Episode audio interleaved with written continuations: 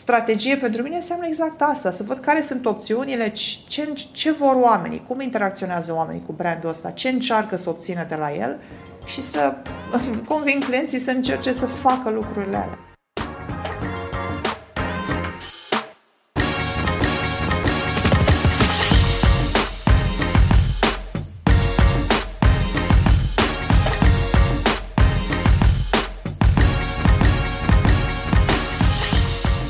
Salutare oameni buni și bine ați venit la un nou episod al podcastului lui Catai. Astăzi am plăcerea, onoarea și poate bucuria, da, nu poate, cu siguranță bucuria să stau să vorbesc cu Bogdana Butnar. Pentru cei mai tineri din online, din România, poate nu știți cine este Bogdana Butnar, dar pentru ăștia uh, care suntem mai vechi, mai vechi de 10 ani, cred că știm cine este Bogdana Butnar. Dar Bogdana, prezintă-te scurt, cine ești, ce faci și cu ce te ocupi pentru cei care nu te știu. Uh, hei, salutare! Mersi de invitație în primul rând și da, complicată introducerea.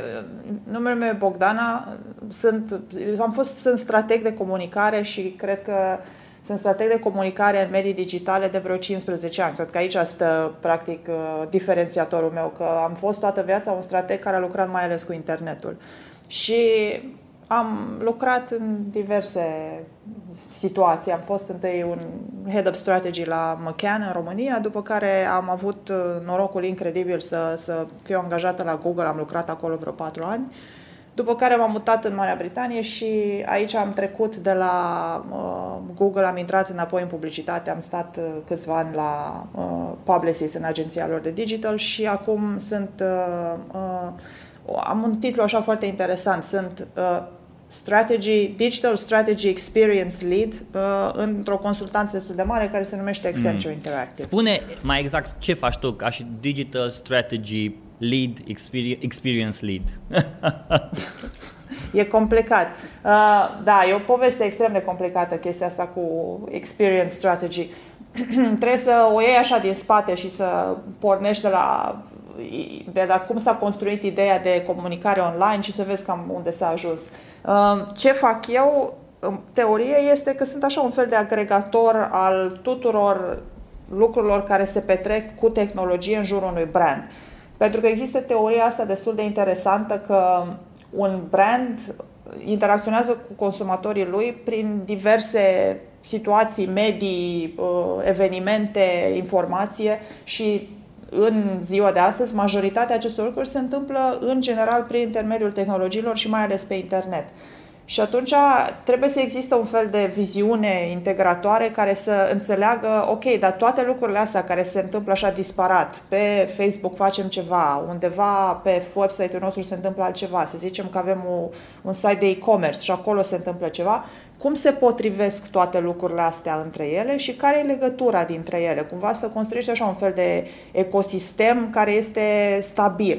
Și asta se numește, să zicem, Digital Brand Experience. Și uh, acum vreo câțiva ani și-au dat seama oamenii care lucrau pe diversele bucăți disparate că băi, nu merge dacă avem trei oameni care fac trei lucruri diferite, trăgând în direcții diferite și e nevoie de cineva care să stea puțin și să gândească, bun, dar lucrurile astea cum se potrivesc unele cu celelalte. Și cam așa s-a născut uh, jobul ăsta de, de experience strategy, care e, cum ziceam, un fel de integrator al tuturor experiențelor livrate prin tehnologie pe care le face un brand.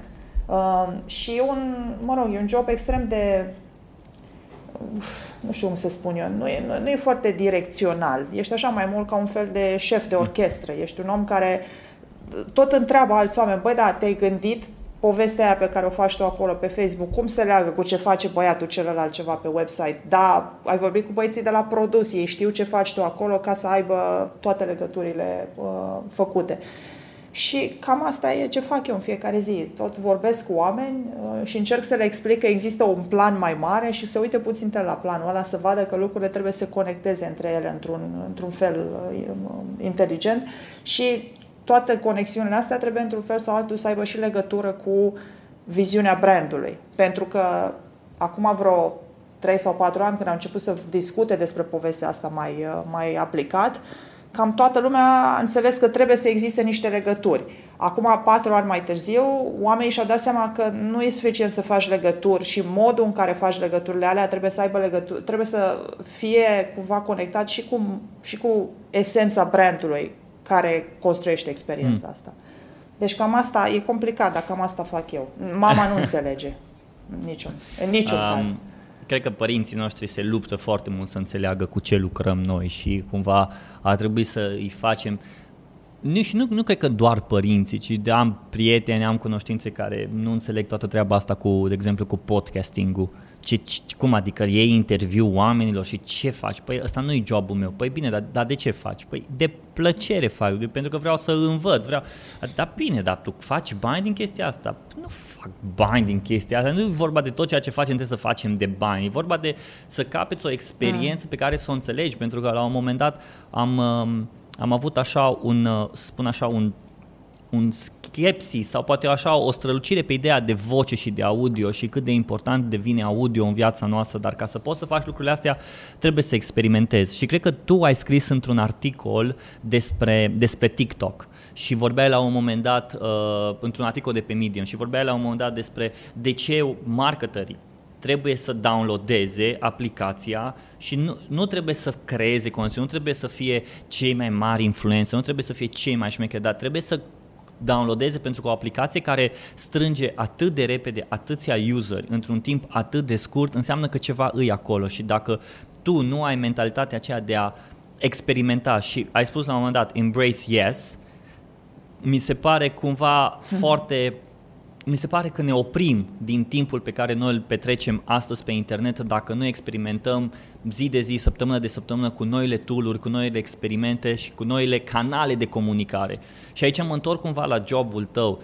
Tu ești ca un, cel puțin din ce mi-ai spus acum și din ce am, am studiat, ești un dirijor al canalelor de comunicare și de experiența cu brandul și produsul și cumva crezi o, o, o mapă, o, o hartă întreagă ca toată lumea să înțeleagă.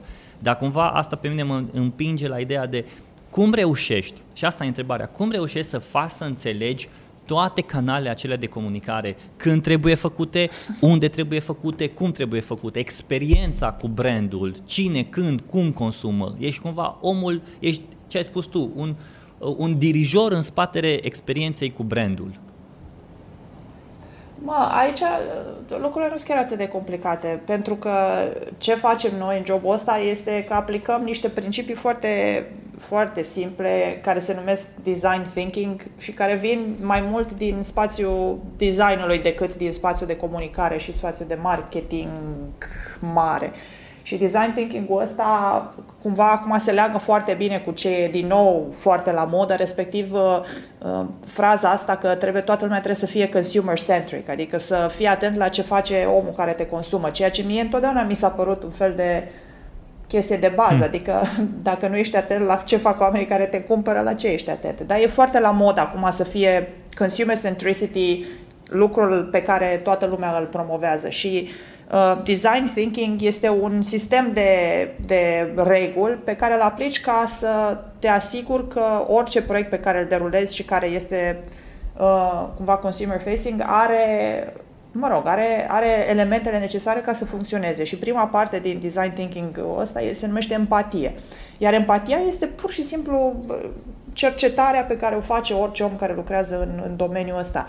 Uh, înseamnă că trebuie, în principal, să te gândești la cum trăiesc oamenii care te consumă și cu care vrei să ai genul ăsta de experiență. Uh, și uh, asta, asta înseamnă că trebuie să depășești momentul în care crezi că așa cum consumi tu ce se întâmplă în jurul tău, modul în care te uiți tu la televizor sau cum te uiți pe, pe canale de streaming, modul în care asculți tu muzică, modul în care tu descarci aplicațiile este esențial și trebuie să înțelegi cum fac lucrurile astea oamenii cu care trebuie să vorbești, pentru că diferențele sunt esențiale.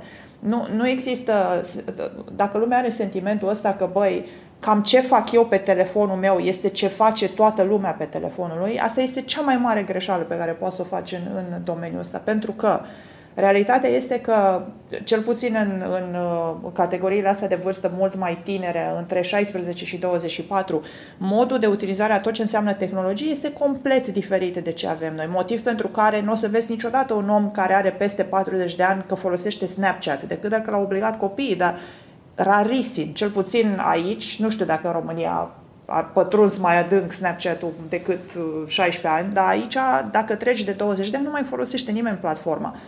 Și atunci tu, într-un fel sau altul, trebuie să înțelegi, băi, dar oamenii ăștia cum folosesc toate canalele astea? Ei cum caută? Ce caută? Unde caută? Um, și ce mi se pare foarte interesant este că nu e suficient să înțelegi, pentru că există evident agenții de media care îți dau informațiile astea procentual și îți spun oamenii între vârstele astea sunt online 30% din timp, se uită la TV 40%, dar nu e suficient să faci asta.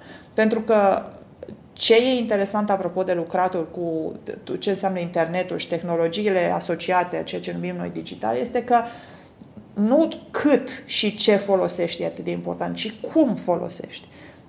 Ce nu înțeleg oamenii care se uită cumva la digital din afară este că modul în care oamenii interacționează cu platformele astea este la fel de important cu timpul pe care îl asociază acestor interacțiuni. E că stau pe Facebook, e două ore pe zi, e important statistic. Dar ce fac pe Facebook e și mai important și cum fac e și mai important. Motiv pentru care găsești foarte mulți oameni care nu înțeleg de ce e necesar să înțelegi toate formatele și cum funcționează ele, unde sunt butoanele, ce fel de cuvinte funcționează, câte cuvinte poți să pui pe fotografii, ce fel de fotografii poți să folosești. Și, în fine, asta e un exemplu foarte la îndemână cu canalele de social media, pentru că uh, astea sunt, cumva, ne folosim destul de zilnic și atunci îți dai seama, băi, da, mă prind. Dar după aceea te gândești la chestii un pic mai mari, gen, când vreau să cumpăr ceva, cam care sunt canalele, unde mă duc ca să-mi fac research, unde fac eu cercetarea până iau decizia. Uh, și lucrurile astea, modul în care ele se concatenează, știi cum ziceam la chimie, uh, lucrul ăsta e din nou extrem de personal pentru diferite, uh, diferite uh, grupuri de, de vârstă. Adică oamenii care au între 16 și 24 fac cercetare în alt fel. În mod surprinzător, ei sunt mai degrabă genul de cercetători informali. Adică își întreabă prietenii pe WhatsApp, își întreabă prietenii pe Messenger, mai caută printre oamenii pe care îi urmăresc pe Instagram, se uită la niște poze. Foarte puțin fac cercetare mai degrabă, să zicem, cum mi-e place să zic, semi-academică, din asta care te duce pe Google, care te face, te obligă să citești articole, să vezi specialiștii ce au zis. Și trebuie să înțelegi cum funcționează lucrurile astea, pentru că dacă nu înțelegi cum funcționează lucrurile astea, practic tu ce livrezi nu este o experiență de brand completă. Te duci pe ce crezi că este statistic mai relevant. Adică dacă toată lumea folosește Facebook, tu o să te duci pe Facebook.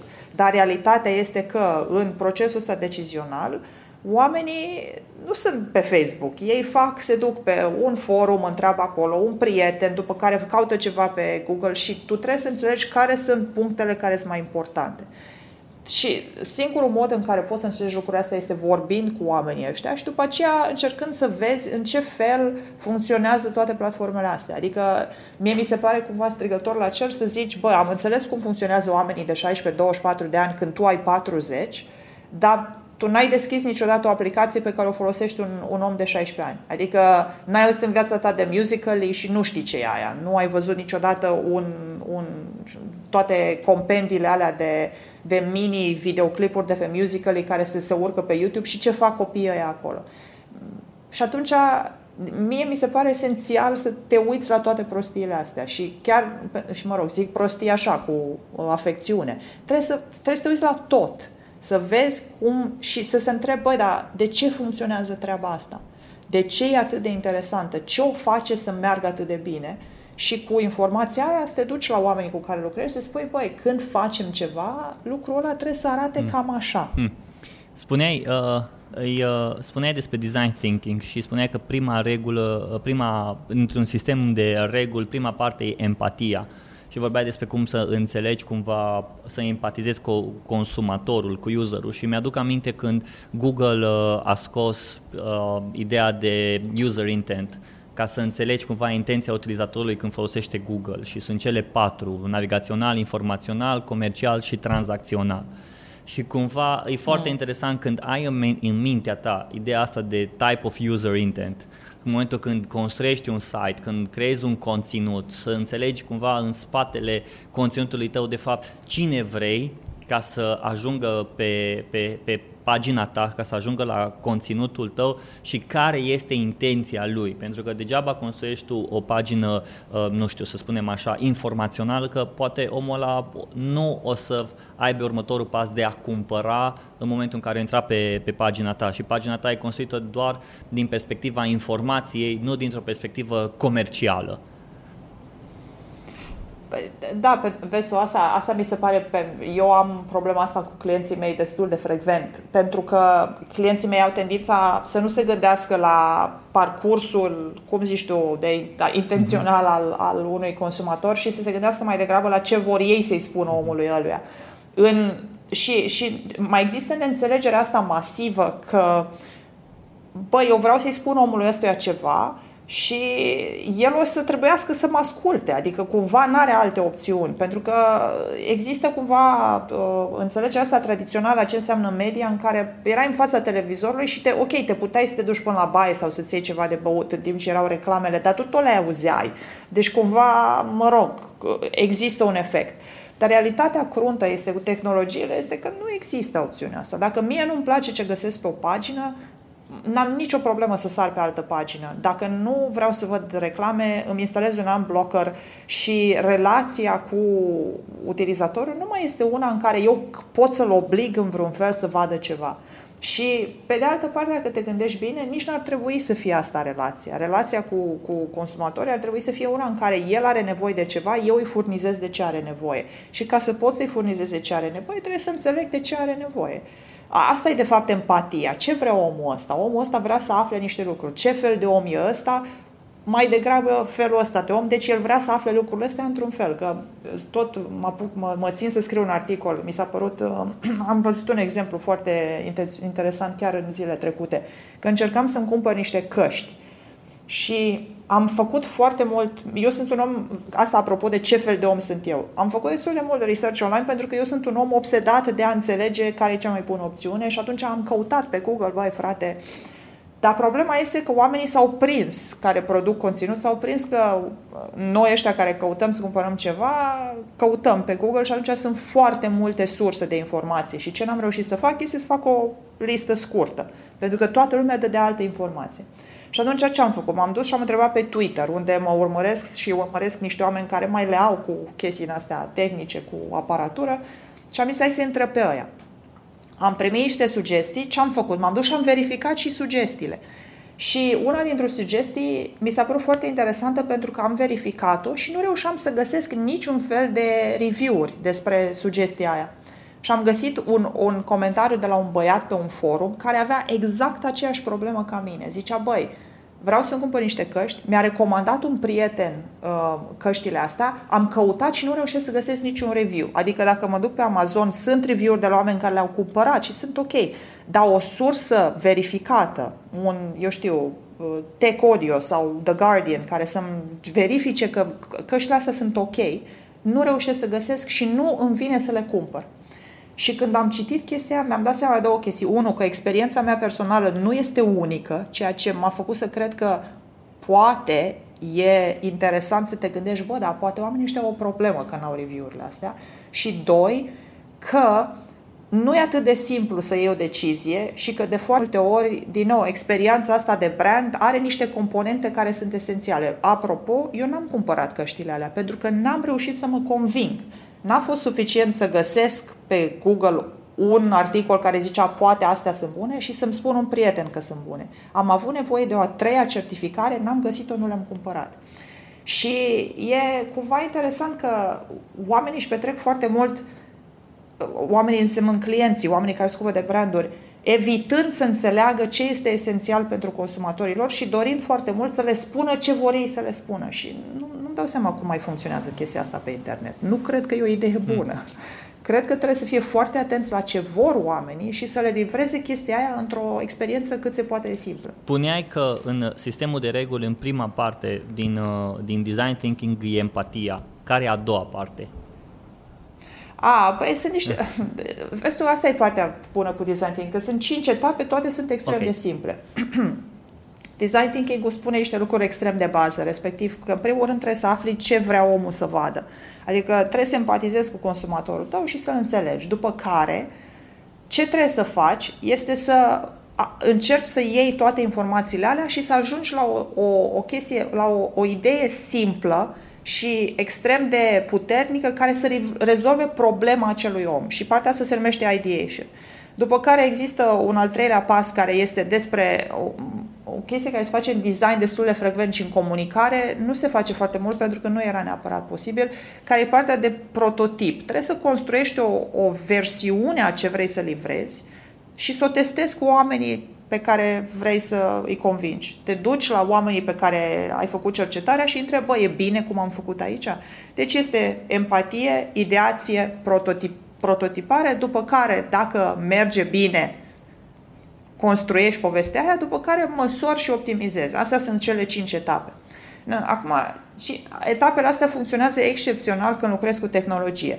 Funcționează mai puțin bine când lucrezi cu chestiuni tradiționale, pentru că dacă te gândești, să zicem, că vrei să produci un outdoor, e foarte complicat. Primele, primii doi pași sunt simpli, că poți să afli ce vrea omul pe outdoor și poți să ai o echipă care îți spune o idee pe outdoor.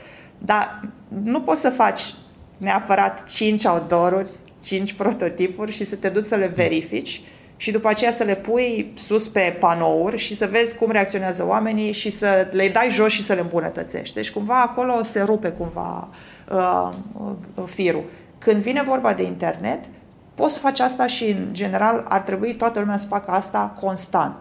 Adică construiești un prototip, vezi care sunt lucrurile care trebuie uh, cumva îmbunătățite, după care te duci, livrezi niște opțiuni, le testezi continuu și le tot îmbunătățești. Um, și cam asta e design thinking. E o chestie atât de bază, dar care, din surprinzător, nu e aplicată aproape niciunde.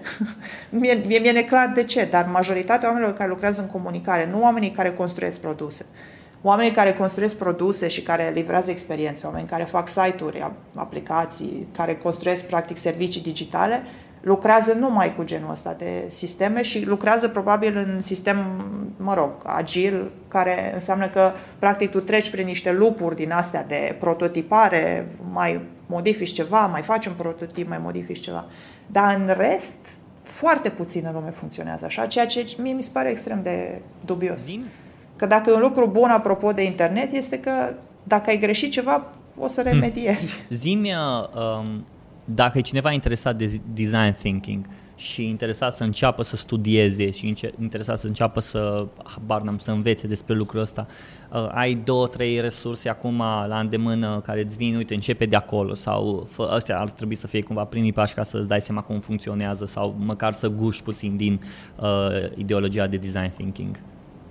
Mai, cred că și acum mi-e cumva rușine că sunt convinsă că sunt designer și oameni de produs care te ascultă și care probabil o să zică, băi, fata asta nu știe despre ce vorbește. Dar eu, cum am ajuns să învăț mai mult, este, sentimentul meu este că o parte din design thinking-ul ăsta a fost, a fost formalizat de o companie care se numește Ideo. Okay.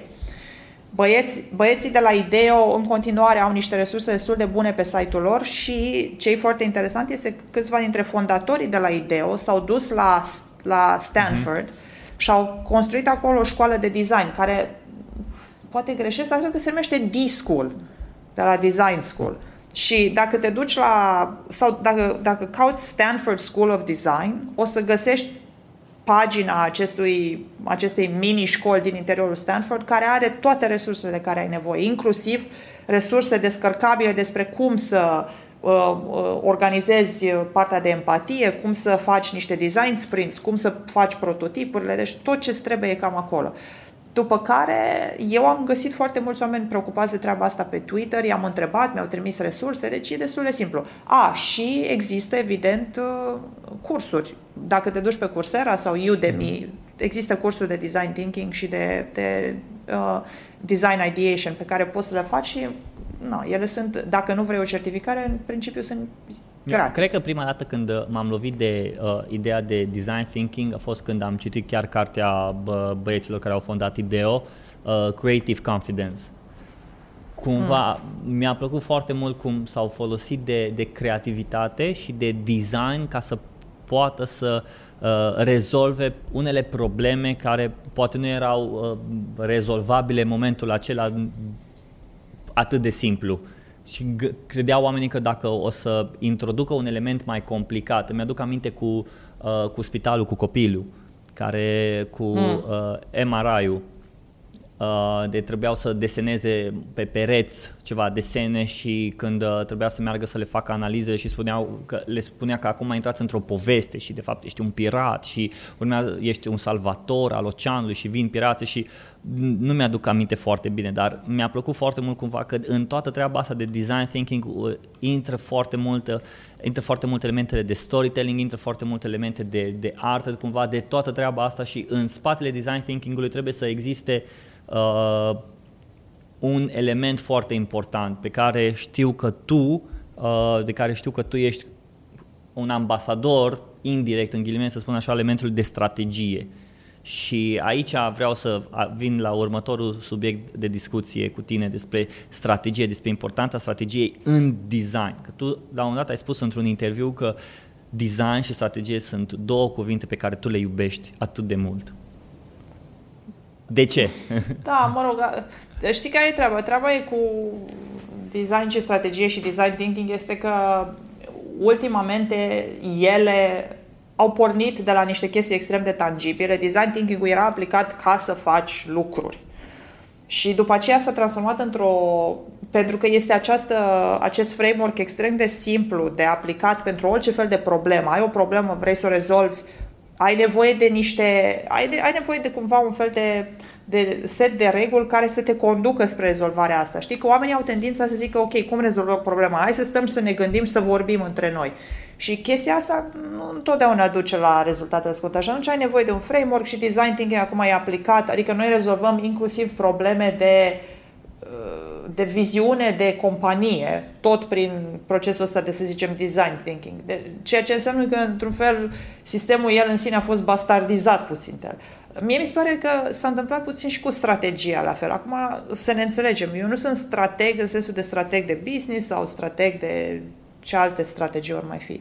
Eu sunt strateg de comunicare, esențialmente. Fac strategii de marketing. Și atunci ce încerc eu, într-un fel sau altul, să aduc la oaltă este simplitatea acestui proces care te duce inevitabil la o soluție și soluția asta nu e niciodată finală, cea mai tare, cea mai bună și poate fi îmbunătățită și ce înseamnă strategia de marketing. Pentru că, uh, într-un fel sau altul, eu vin dintr-un dintr-un istoric de, de, de marketing care se făcea cu parteneri din agenții care au trăit foarte mult pe chestia asta de big idea, uh-huh. știi? Uh, chestia asta cu Big Idea pentru mine a fost constant problematică pentru că mi se pare o idee foarte dictatorială, așa, ai această mare idee care de cele mai multe ori vine dintr-un singur loc, respectiv din departamentul de creație, nu se poate face fără Big Idea nimic și Big Idea ăsta nu poți să-l schimbi, ăla trebuie să fie, nu se poate mișca. Iar ce mi s-a părut mie esențial este că nu cred că așa funcționează internetul. Cred că internetul funcționează pe idei mici pe care le îmbunătățești. Pentru că dacă te gândești la tot ce s-a construit, uh, lucrurile mari, grele care, care se construi pe internet, niciuna n-a venit cu o idee mare și aia a rămas ideea. Deci, o iei așa, de la mari luptători. Facebook-ul n-a fost niciodată menit să fie ce este. Twitter, săraci, cred că au pivotat de 100 de ori până așa au găsit și o nișă și mie neclară care e nișa, nișa lor. Da? Și ce încerc eu să fac este să iau principiile astea foarte umane, foarte simple, foarte iterative din design și să le aplic pe strategia de comunicare. Uh, și e destul de complicat pentru că strategia de comunicare este despre o legătură între o organizație mare care este cea care susține brandul și un grup de oameni și mai mare care sunt consumatorii. Uh, să aplici principiul ăsta simplu în care eu mă duc către consumator cu ceva, văd cum merge, mă întorc, îmbunătățesc, mă întorc, îmbunătățesc, e extrem de complicat. Pentru că brandurile nu sunt un brand nu e echivalent cu un website. Un website îl mai modifici, dar un brand oamenii au această um, uh, cum să zic eu simt această venerație față de brand și se tem foarte mult să, să încerce lucruri noi cu brandul. E foarte complicat să-i miști pe oameni din ideea că, băi, dacă încerci povestea asta aici, nu o să se strice nimic, încearcă să vezi cum funcționează. Ce încerc eu să fac este să-mi convin clienții să aplice sistemul ăsta mai relaxat și mai iterativ de a construi un brand și să nu meargă numai pe ideea că, bă, nu, brandul nostru înseamnă un lucru, nu putem să deviem de la lucrul ăla, lucrul ăla este este, este construit pe o big idea, big idea aia vine de la niște oameni care stau și se gândesc trei luni într-o cămăruță și după aceea vin cu această big idea. Că mi se pare că nu funcționează așa. Și strategie pentru mine înseamnă exact asta, să văd care sunt opțiunile, ce, ce vor oamenii, cum interacționează oamenii cu brandul ăsta, ce încearcă să obțină de la el și să convin clienții să încerce să facă lucrurile alea. Uite, un exemplu, avem, am lucrat foarte multă vreme cu un brand care avea niște produse pentru copii, uh, produse de nutriție și în, în, în America de Sud am observat că produsele astea de nutriție erau folosite de, nu neapărat de mame, de femei în general, ca să facă prăjituri.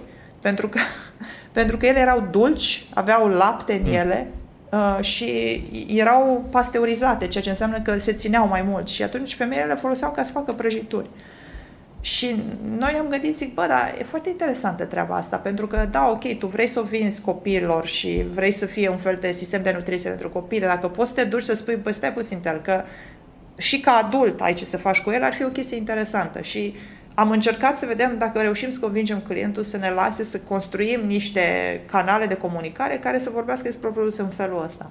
Uh, uneori uneori e un pic exagerat, adică în cazul ăsta clientul a zis, băi, eu vând mâncare pentru copii, nu vreau să vând uh, ingrediente pentru prăjituri și avea dreptate.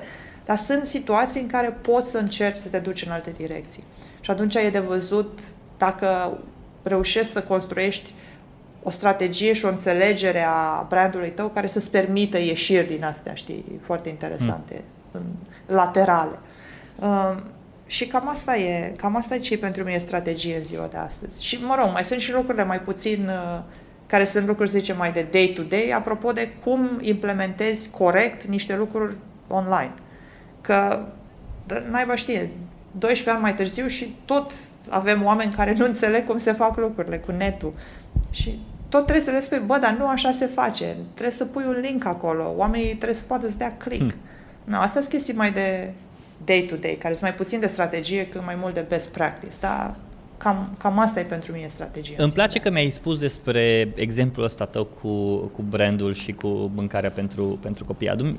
Dacă te gândești acum uh, din perspectiva jobului tău și din perspectiva, uh, să spun așa, strategiei și designului, care este proiectul care îți ți aduce cea mai mare satisfacție când te gândești la el?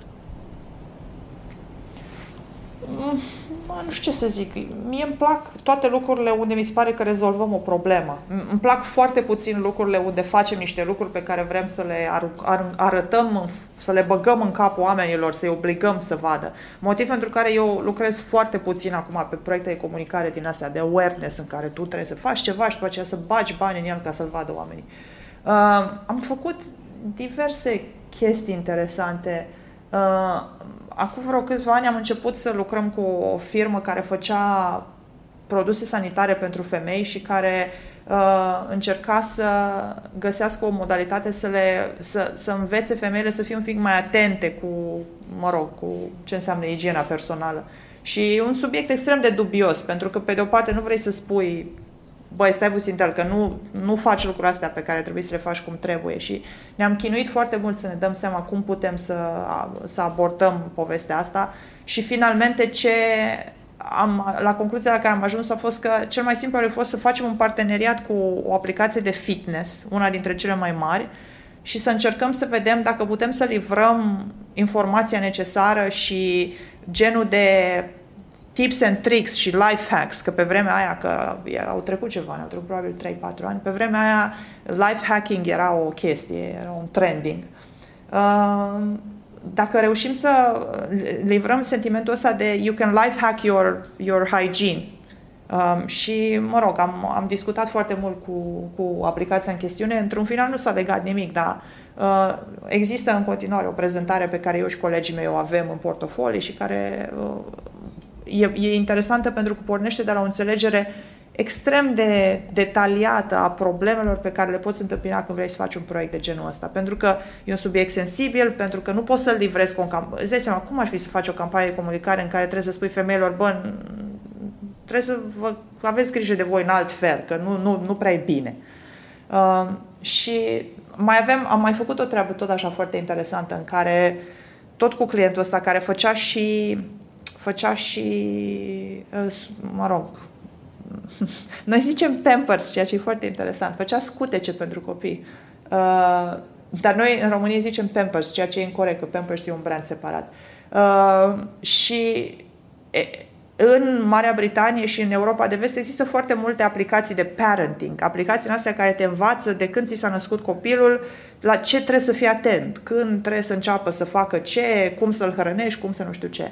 Și noi aveam un brief în care încercam să vedem dacă putem să punem producătorul ăsta de, de, de scutece în genul ăsta de infrastructură, de parenting apps. Și exista evident varianta foarte simplă în care să pui reclame în parenting apps-urile astea, dar noi n-am vrut să punem reclame, mai ales pentru că ni s-a părut că există o nișă și mai ales pentru că ni s-a părut că puteam să, să furăm puțin din piața asta pentru că exista o problemă extrem de mare. Aplicațiile de parenting erau despre copii, da? tu nu, nu, nu făceai decât să informezi aplicația despre ce face copilul tău. Era ca un fel de jurnalul copilului. Dar există niște, există date foarte clare că părinții tineri, oamenii ăștia care sunt, să zicem, millennials, sunt părinți care nu înțeleg maternitatea sau paternitatea ca fiind exclusiv despre copil pe ei interesează și cum le merge lor, nu doar cum îi merge copilului. Știi, știi cum părinții noștri nu au altă treabă decât noi. Ăștia vor să aibă și ei viața lor și copilul viața lor. Și exista o opțiune să faci o aplicație în care, care să nu fie despre cum crește copilul, ci cum îți merge ție alături de copilul tău. Adică, în timp ce tu trecuiai greutatea copilului, puteai să-ți trecuiești și greutatea ta, să vezi cumva te-ai îngrășat, copilul se îngrașă, mănânci și tu mai mult pentru că îi dai diverse lucruri și le guși și tu. Cum ești cu modul? Dacă copilul e nervos, tu ești mai supărat, dor mai bine, dor mai prost, ce se întâmplă? Și atunci uh, ce am făcut noi a fost o aplicație care se numea, care se numea Tu Plus, mă rog, U Plus. O aplicație care te lăsa să faci health tracking și development tracking pentru tine și pentru, pentru deci pentru copilul tău și pentru tine. Și era o aplicație tot așa, pentru că, mă rog, există discuțiile aici, este, era o aplicație genderless. Adică dacă erai tată, puteai să o descarci și la fel de bine cum era, cum descărcai dacă erai mamă.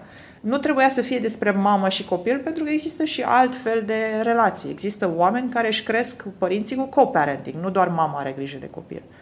Și atunci, mă rog, și ăla a fost un proiect extrem de interesant. Aplicația este undeva prin, uh, scan, prin uh, țările scandinave, pentru că nu s-a lansat în Europa de Vest, dar tot așa, a fost o chestie foarte interesantă de dezvoltat.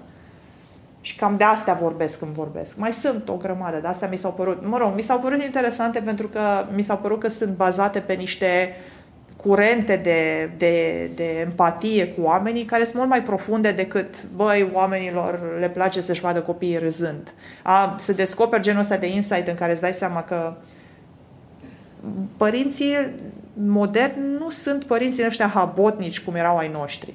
Ei vor să se gândească și la ei și tu ca brand trebuie să înțelegi că și trebuie să le dai o posibilitate să se gândească și la ei.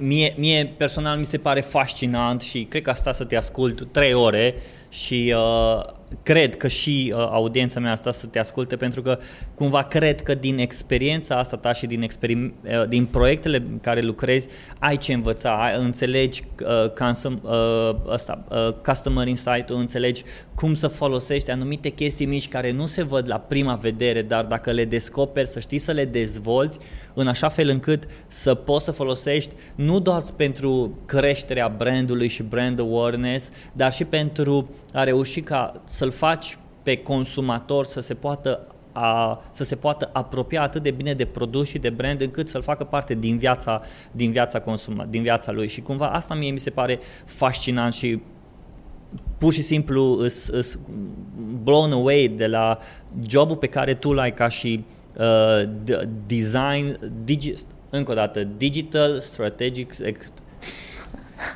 Dă-mi un nume mai simplu, este... Bogdan, dă-mi un nume mai simplu. Măi, cum, cum dirijor, de, sunt... dirijor de nu. strategie.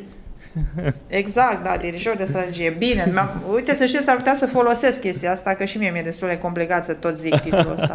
și cumva asta mie mi se pare foarte tare și cred că în momentul de față, pe pe, în industria, în special de marketing, lipsești, lipsesc case study-urile astea, pentru că eu personal m-am săturat să mai văd case study-uri și la evenimente și și, la, uh, și pe internet în care să văd că Nike folosește așa, uh, Starbucks a folosit așa, nu mai știu, dăm niște branduri din astea mari care pentru ei e normal să le folosească pentru că uh, vor să devină cumva primii ca și, ca și lider și tu ca și lider trebuie întotdeauna să fii primul care face ceva și după aia dă un comunicat de presă și am fost primii care uh, am făcut campanie pe TikTok și whatever.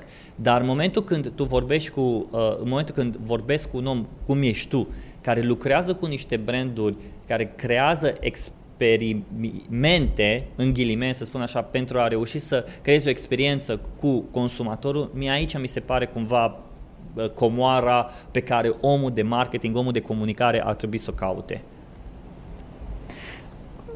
Da, apropo de ce ziceai, trebuie să fii foarte atent să nici să nu mă lași să vorbesc foarte mult, că dacă mă apuc... Mie îmi place, asta, da? e, asta e frumusețea da. în podcasting, adică nu sunt la radio și o să vină regizorul, Robi, mai avem două minute, trebuie să-i tai, trebuie să-i tai discuția. Nu, îi Băi, da, nu știu ce să zic, la mine e periculos. Dar tu ai dreptate, pe de o parte să știi chestia asta cu folosirea lucrurilor noi pentru că sunt noi și noutatea îți dă un motiv să vorbești cu presa și să faci puțin de PR, nu e cea mai bună idee.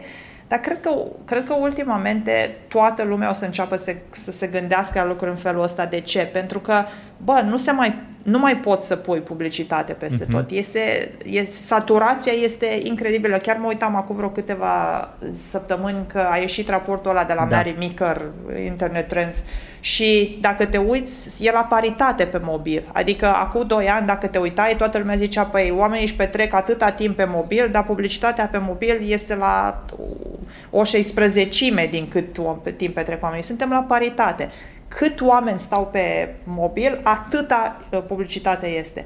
Deci, ești la un nivel de saturație și trebuie să, înțeleagă, trebuie să înțelegem că saturația asta nu este la fel, nu e echivalentul cu saturația de la TV. Când pui publicitate în telefonul omului, e ca și cum i-ai intra în casă și ai pune un panou, pentru că telefonul e casa sufletului exact. tău. E foarte supărător că trebuie să spui asta. Dar i-ai pus prea multe lucruri în casa lui și o să le enervezi foarte tare. Și atunci, modul în care trebuie să-ți conduci utilizatorii către ceea ce pentru toată lumea e o conversie, respectiv să-ți iubească brandul sau să-ți cumpere produsul, este să îi faci parcursul decizional mai simplu. Și asta înseamnă să-i faci conținut, să-i faci uh, servicii, să-i faci mini-aplicații, să-i faci uh, parteneriate ca el să poată să-ți obțină produsul mai repede. Și asta, o să, asta e pentru mine esența marketingului în, în 2020. Să vezi cum parcursul ăsta decizional este pentru tine flancat tot timpul cu lucruri care îl, îl ajută să meargă mai simplu mai devreme. Pentru că, bă, dacă ești ok, dacă ești un, o ciocolată, uh, hai să zicem că nu e necesar să-ți faci magazin online, că poate nu vrea toată lumea să cumpere ciocolata uh, online, că nu se poate duce până la colț să-și cumpere o ciocolată. Dar sunt alte întrebări, respectiv, toată lumea a început, cel puțin aici, se uite pe spate, să vadă, băi, cât uh, calorii sunt în ciocolata uh-huh. asta. Și atunci faci niște lucruri esențiale. Încep să faci conținut despre cum să mănânci ciocolata, unde să o mănânci, cu ce poți să o, o, o asociezi, trebuie să te gândești cum îl convingi pe omul ăsta să îți continue să-ți cumpere produsul. Uh, și, mă rog, FMCG-urile cred că au o problemă un pic mai mare cu, cu chestia asta, pentru că ele sunt, mă rog, sunt într-un spațiu în care e destul de complicat să faci foarte multe lucruri, de, deciziile acolo sunt mai degrabă la raft. Dar toate celelalte produse trebuie să înțeleagă că trebuie să-i faci omului decizie extrem de simplă să nu-i dai prea multe opțiuni dacă el nu vrea prea multe opțiuni, să-l întrebi ce vrea dacă vrea să fie întrebat ceva, dacă vrea să cumpere pe net, băi, lasă-l să cumpere pe net. Dacă n-ai tu magazin online, fă un parteneriat. Dacă are nevoie să facă o decizie cu o aplicație în magazin, fă o aplicație pentru magazin. Astea, toate lucrurile astea sunt marketing, nu doar făcutul de reclamă și pus, pus, pus reclama la televizor. Și experiența despre care vorbesc eu e asta Și foarte multe branduri fac treaba asta. Adică, ok, Nike sunt toate, uh, exemplele sunt de branduri foarte mari, dar sunt branduri care se gândesc la toate lucrurile astea. Ce e interesant este că lucrurile astea nu sunt chestii despre care poți să dai un comunicat de presă. Uh-huh. Dar ultimamente nu ne interesează dacă dai comunicat de presă. Ce mă interesează este dacă am vândut mai multe produse sau mi-a crescut brandul. Dacă am făcut asta, e bine. Crezi? Știi? Și atunci... La un moment dat spuneai într-un articol că urăști content marketingul. Dar... Am zis? Nu cred ai că am spus zis. într-un medium, art, într-un articol pe Medium, ai spus legat de, chiar acum o să mă și uit că dacă o să greșesc, îți dai seama că o să sară toți la mine și tu o să fii salvată, dar nici nu vreau ca să sară lumea la tine, și spuneai la un moment dat, și spuneai la un moment dat, dar nu, îți dau dreptate pentru că cumva când lucrezi în content marketing, lumea crede că content marketing e o adică de fapt, da, I'm struggling with writing because of content marketing. Iartă-mă, am scos eu ca un adevărat jurnalist, Bogdana urăște content marketing-ul. nu. Mm. Uh, și spunea la un moment dat despre faptul că la un moment dat ca și content marketing cumva it's everywhere in the marketing funnel which means anything I write is also content and needs to do something. But I sometimes just want to write. Și content marketing e de fapt cumva exact ce ai spus tu, exact ce ai spus tu. Nu trebuie să mergi în telefonul omului să-i dai reclamă, să-i dai ad-uri. Trebuie să creezi conținut ca să îl educi pe om, să-l informezi pe om, să-i faci entertainment. De aceea Netflix astăzi are succesul pe care îl are, pentru că nu face reclama aia uh, do- ca să-și vândă produsul, ci pur și simplu oferă conținut și oferă conținut pentru om ca să-l țină aproape. De aceea cred că, din nou, podcasturile și ce vorbeam și cu tine înainte, cred că podcasturile o să înceapă să crească tot mai mult și branduri, eu văd deja tot mai multe branduri și chiar și în România începe deja să fie curiozitatea asta de podcasting, pentru că e singurul tip de conținut pe care poți să-l consumi pasiv și am spus-o de 100 de milioane de ori și genul ăla de, cons- de conținut pe care uh, brandul poate să-l facă fără să-și vândă direct brandul, ci pur și simplu să îl îmbrățișeze pe consumator să-i spună, uite-te, asta trebuie să știi tu ca să ai o viață mai bună sau să ai o viață mai relaxantă sau să ai o viață mai educată. Mm. Înțelegi? Deci cred că cumva mă leg puțin și de ce spuneai tu, dar în același timp ca și content creator noi de multe ori ne luptăm să creăm conținut și cred că chiar și aici mă întorc la puțin, uh, fac un fel de uh, brain picking aici. Influencerii creează conținut clar pentru views, pentru subscribers, shares și așa mai departe, pentru că trebuie să trăiască din chestia asta. Dar de multe ori, de multe ori și eu simt și mă lupt cu partea asta în care vreau să creez conținut doar de dragul de a crea conținut nu doar, nu pentru numere, nu pentru downloads, nu pentru views, nu mă interesează. Și la un moment dat am și scris un material în care am spus cum ar fi ca să poți să ai acces la analytics-ul tău, fie de, de la Google Analytics, fie de la views de pe YouTube, doar o singură dată pe lună și doar 3 minute. Ai mai crea la fel de mult conținut. Sau ai mai crea? Și da, de aceea e... cred că Instagram acum o să scoată like-urile. Știi că e, e discuția asta de o să scoată like-urile și deja uh, nu o să mai fie, boai, câte like-uri are poza asta și o, cumva îl împinge pe creator să facă conținut pentru consumator, nu pentru ego-ul lui. Are foarte multe like-uri. Mm. Da, uh, mă rog, asta cu Instagram e una e foarte interesantă, pentru că nu-mi dau seama exact dacă... Adică nu, nu-mi dau seama de unde vine povestea asta cu scosul, practic, a, a indicatorului numeric, că like-urile o să fie, dar nu o să vezi câte da. milioane sunt. Uh, mă întreb dacă are legătură cu faptul că uh, relația cu uh, creatorii de conținut a devenit una extrem de mercantilă și oamenii au început să facă tot felul de lucruri dubioase, adică să-și crească like count-ul în mod artificial ca brandurile să le dea mai mulți bani. Nu-mi dau seama. Pe, da, întorcând la ce ziceai tu, da, e o treabă destul de complicată, pentru că dacă jobul tău este, adică dacă faci bani și trăiești din producția de conținut, nu prea ai ce să faci. Dar uneori, da, ai vrea doar să faci conținut pentru că îți place să faci treaba asta și mie mi se pare că podcasturile, pentru că sunt la început și lumea încă se încearcă să își găsească nișa și să înțeleagă mă rog, zic, sunt la început în Europa, că în America deja e o mega industrie. Uh, lumea încearcă într-un să se potrivească în ecosistemul ăsta. Sunt, de exemplu, un exemplu foarte bun de conținut pe care oamenii încă îl mai fac de drag și cu entuziasm și doar, nu neapărat cu speranța că o să devină milionar. Deci, e, da, e interesant. Hmm. Uh. Vreau ca să intrăm cumva în partea asta de a asculta întrebările ascultătorilor și să putem să răspundem la ele, pentru că cumva aici vreau să ajung și cu podcastul, vreau să uh, picking your brain și să vedem, să scoatem niște răspunsuri pentru oamenii care au uh, întrebări legate de anumite uh, subiecte din uh, zona lor de interes. Care sunt metodele prin care poți monetiza un podcast? Ah, da, bună întrebare, excelentă. Uh, există, da, metodele pe care le știu eu în momentul de față și care de, sunt de, depind de unde sunt uh, disponibile, că nu cred că sunt disponibile în toată lumea. Cea mai simplă metodă este să îți găsești un sponsor sau un partener pentru podcast. Un om, un om care vine și îți, îți sponsorizează producția, iar tu faci un fel de intro și outro care spune de ce ți se pare că e o idee bună ca uh, uh, oamenii să intereseze de partenerul ăla. Foarte multe dintre podcasturi sunt așa. Adică dacă asculți podcastul, o să vezi că la început omul spune podcastul ăsta este susținut de oamenii de la Squarespace sau alt brand și bla bla bla. Deci asta e o primă modalitate care e un fel de, un fel de advertising ăsta foarte basic, adică omul vine și vorbește direct cu tine, nu este mhm. livrat prin nu știu ce infrastructură. Există infrastructuri prin care se livrează publicitate programat. Adică uh, se, podcastul tău funcționează într-o platformă care, care agregează mai mulți mai multe podcasturi și platforma aia îți livrează publicitate la începutul, la mijlocul și la sfârșitul podcastului. Uh, în UK cred că sunt vreo două sau trei care fac asta, în Statele Unite probabil că toate mm. fac asta. Există varianta asta de care se numește Patreon, mm. unde oamenii care te ascultă plătesc o sumă uh, de cel mai multe ori simbolică, din câte am înțeles eu, iar tu generezi conținut exclusiv pentru oamenii care, care sunt subscriber la, la podcastul tău și cred că există și o variantă mult mai simplă în care îți pui și pur și simplu un buton de donate pe pagina podcastului și oamenii pot să-ți doneze bani. Deci astea sunt foarte multe, foarte multe variante, unele formale, unele mai, mai informale, dar toate destul de disponibile și deci destul de ok, uh, uh, ok de, de antamat. Exact.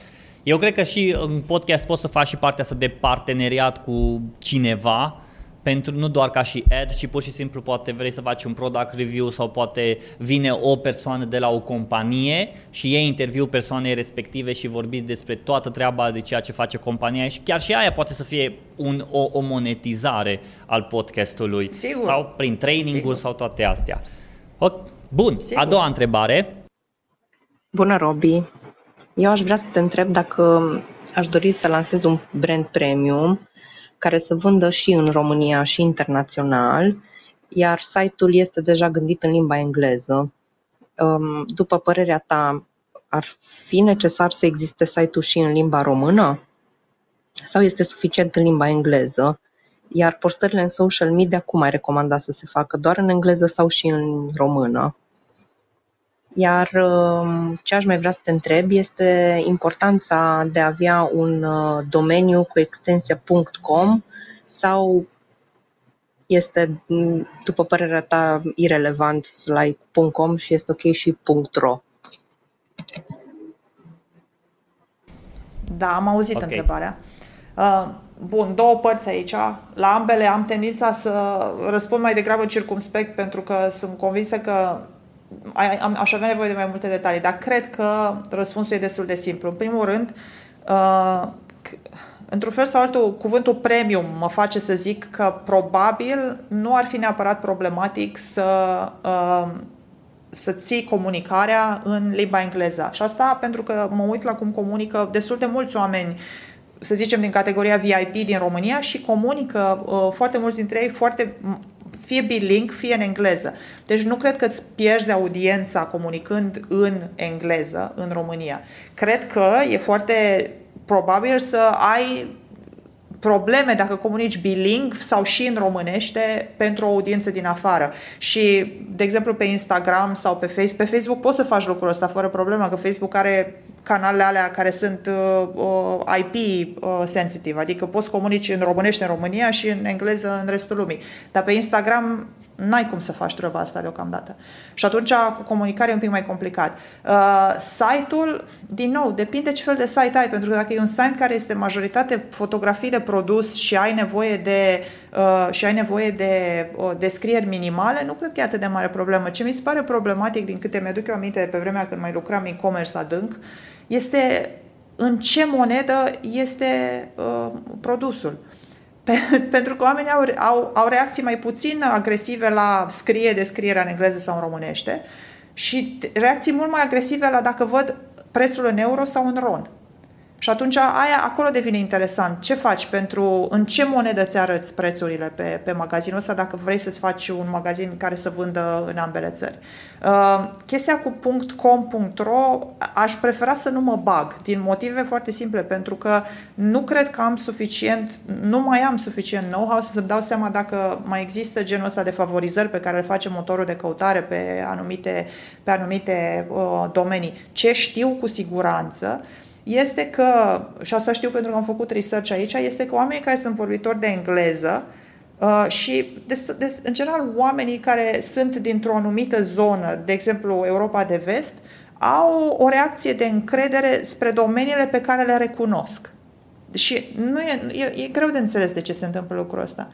Adică dacă vezi un domeniu care este .com, .co.uk, .eu sau .london, oamenii au tendința să creadă domeniile astea mai, mai secure decât alte domenii, dar mă rog, nu, asta nu înseamnă că domeniul nu o să fie recunoscut de motoare de căutare, promovat, că o să aibă probleme. E pur și simplu o reacție a utilizatorului în sine și probabil dacă produsele sunt bune, designul este excepțional și uh, tot ce se întâmplă pe site ca experiență este ok, lucrul ăsta o să conteze în proporție de 5%. Îmi place foarte mult cum ai spus moneda, moneda, moneda produsului și cred că de aici înainte ca să-ți dea seama uh, cum să-ți gândească site-ul, fie în engleză, fie în română, hai că trăim în 2019 și dacă consumatorii tăi sunt oameni care înțeleg limba română, nici nu cred că ar mai trebui, limba engleză, pardon, nici nu cred că ar mai trebui să îți bați cumva capul dacă vrei în română și în engleză și în social media, clar, e simplu. Pe Facebook ai IP-urile despre care povesteai tu, iar eu cred că poate cel mai ok și simplu mod îi, până la urmă faci un, faci un, un test și poate faci un chestionar și dacă reușești să-ți dai seama cine sunt consumatorii tăi, întreabă, e română sau engleză, simplu. Și de acolo poți să-ți dai seama, de exact. că da, da, uite-te, pe mie mi-ar fi mult mai ușor în română, că poate începi în România și vrei să dezvolți după aia internațional și mm, schimbi totul. E mai ușor să pornești din România să-ți dai seama că uh, sunt vorbitori în engleză și după aia să muți totul în engleză sau să ai totul internațional, care e o piață mult mai mare în engleză și după aia să micșorezi în limba română. Și până la urmă chiar sunt și site-urile, dacă ți le faci .com, poți să uh, introduci elementul de să fie tradus în limba română și gata.